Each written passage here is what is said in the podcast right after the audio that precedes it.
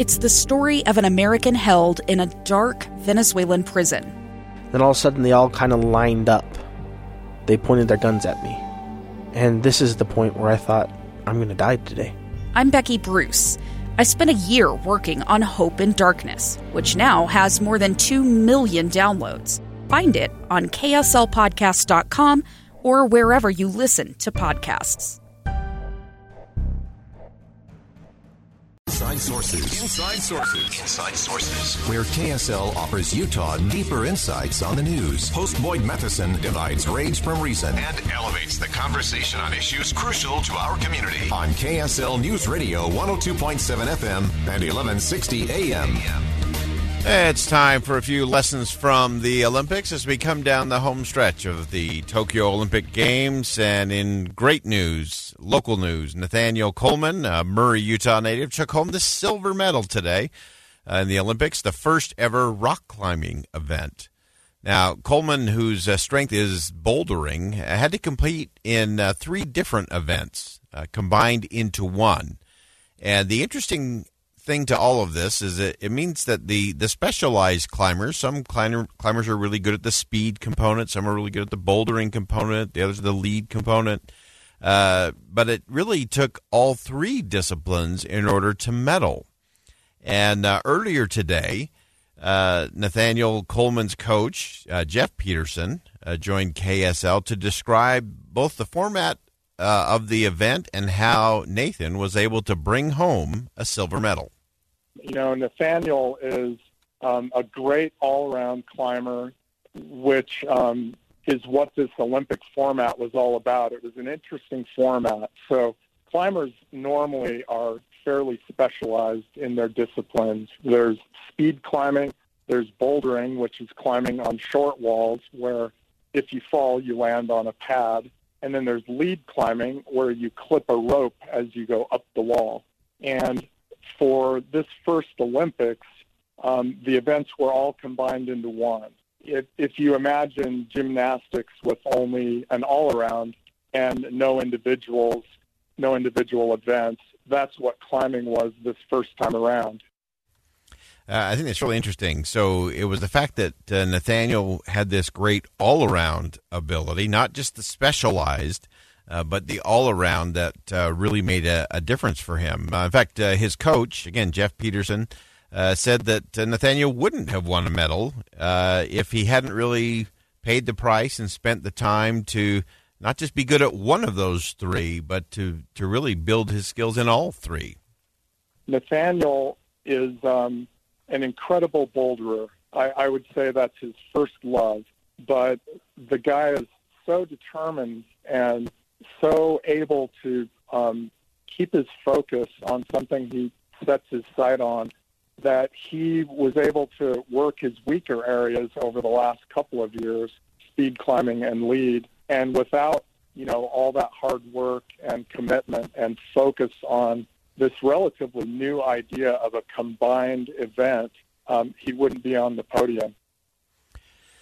Okay, so let's look at the lesson uh, from this. Uh, this is something that I focus on often, uh, and that is that we we've really lost in our country uh, the value of someone who can connect the dots, someone who's not just specialized. We, we really pay and reward specialization in our country, and we do that in education. We do that in business and it's it's the specialist that gets paid the most or that we value the most. Someone who can just do that super deep dive on one particular area.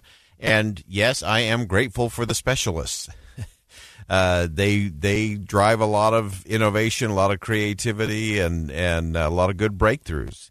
And i think we also have to be careful uh, because when we get some people that are so focused on one thing uh, it's the old if all you have is a hammer, everything starts to look like a nail.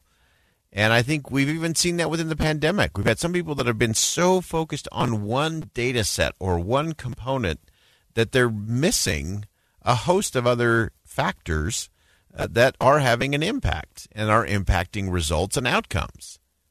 Uh, I saw this in the business world all the time. Uh, you could have people that were so siloed into their space or their expertise that they had no idea it could be connected to anything else.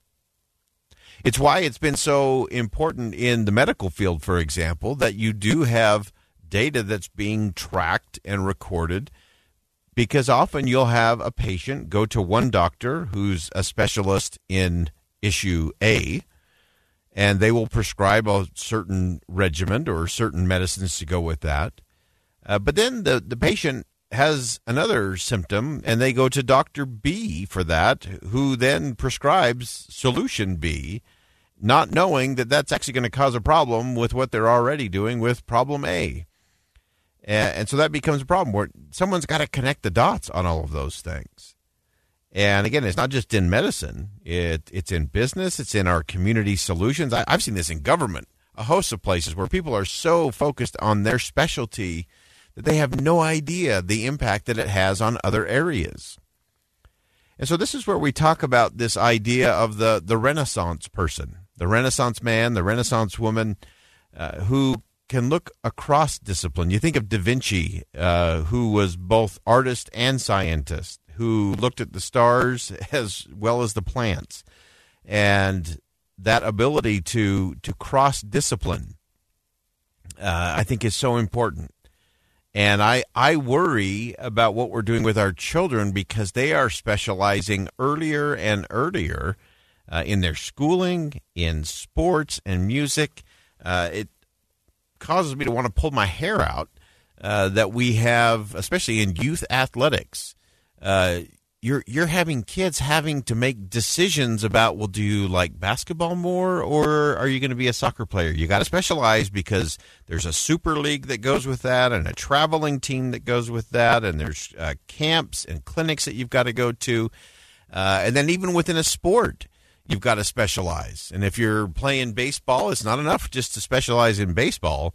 You got to be a shortstop, or you got to be a pitcher, or you got to be a left fielder, and you got to specialize before you make it to the fifth grade. Uh, that's not healthy, and that's not good. Uh, it's the the multidisciplines, and and we have to let that play out a little bit. But far too often we're we're just specializing everything. Or oh nope, sorry, you've you've got to play the piano uh, I know you love the violin too, but you know what? Uh, we better just focus on one, and so we zero in and we we isolate, and we get people into these really narrow niches.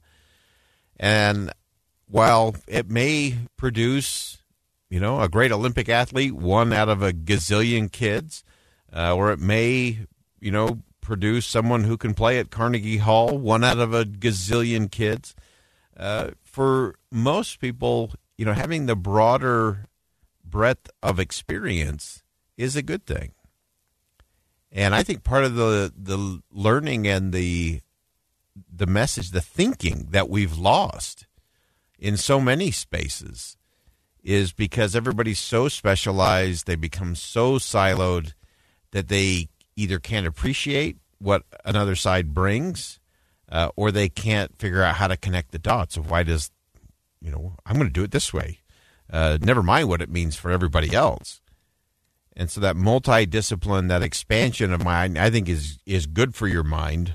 It's definitely good for your soul, uh, but it's really good for your mind and your ability to think and to process, to take in information, and be a dot connector. I, I've seen more businesses struggle more because they had nobody in the organization who could take a half step back, look at the big picture, and connect the dots and say, oh, well, you're struggling with this because of this system or this process or this person's lacking this skill uh, versus the very siloed organizations where the organization, uh, the each of the teams or departments may think they're the best or they're the most important, and they never communicate with anyone else. They never interact with anyone else. They're never looking to collaborate with anyone else. Uh, great breakthroughs, great break withs always come when people are able to connect the dots. And so I, I love the fact that we have this Olympic example uh, from Nathaniel Coleman from Murray, Utah. Uh, he's nicknamed Captain America uh, for his ability to climb and, and fly in the air. And he took home a silver medal uh, from the Tokyo Olympics and showed us that just specializing and being really good at one thing doesn't always get you on the medal stand. And so, uh, big congratulations to Nathaniel Coleman. Great win in the first ever uh, rock climbing uh, in the Olympics in Tokyo, and a great lessons from the Olympics in terms of not just being a specialist, uh, become a Renaissance person. There's a lot of great value there. All right, we're going to step aside for one last commercial break. When we come back, I'm going to tell you about three important people who are always the source of the problem. You don't want to miss this. Stick around on KSL News Radio. I'm Dave Cawley, investigative journalist and host of the podcast Cold. In October of 1985, a woman named Sheree Warren left work at a busy Salt Lake City office to meet her estranged husband at a downtown auto dealership. She never made it home. Sheree's car surfaced weeks later in Las Vegas. In the parking lot of a hotel casino. No one knows how it got there. Strange. It was strange. Both Sheree's estranged husband and her boyfriend raised suspicion for investigators. I kind of thought that he might have done something. But no arrests were ever made. In Cold Season 3, we dig into double lives, make new connections in the case, and examine the difficulty raised by reasonable doubt. We want answers just as much as anyone else. They have creeps like that now, too, so nothing's changed. That's the new Cold Season 3 The Search for Sheree, now available anywhere you get your podcasts.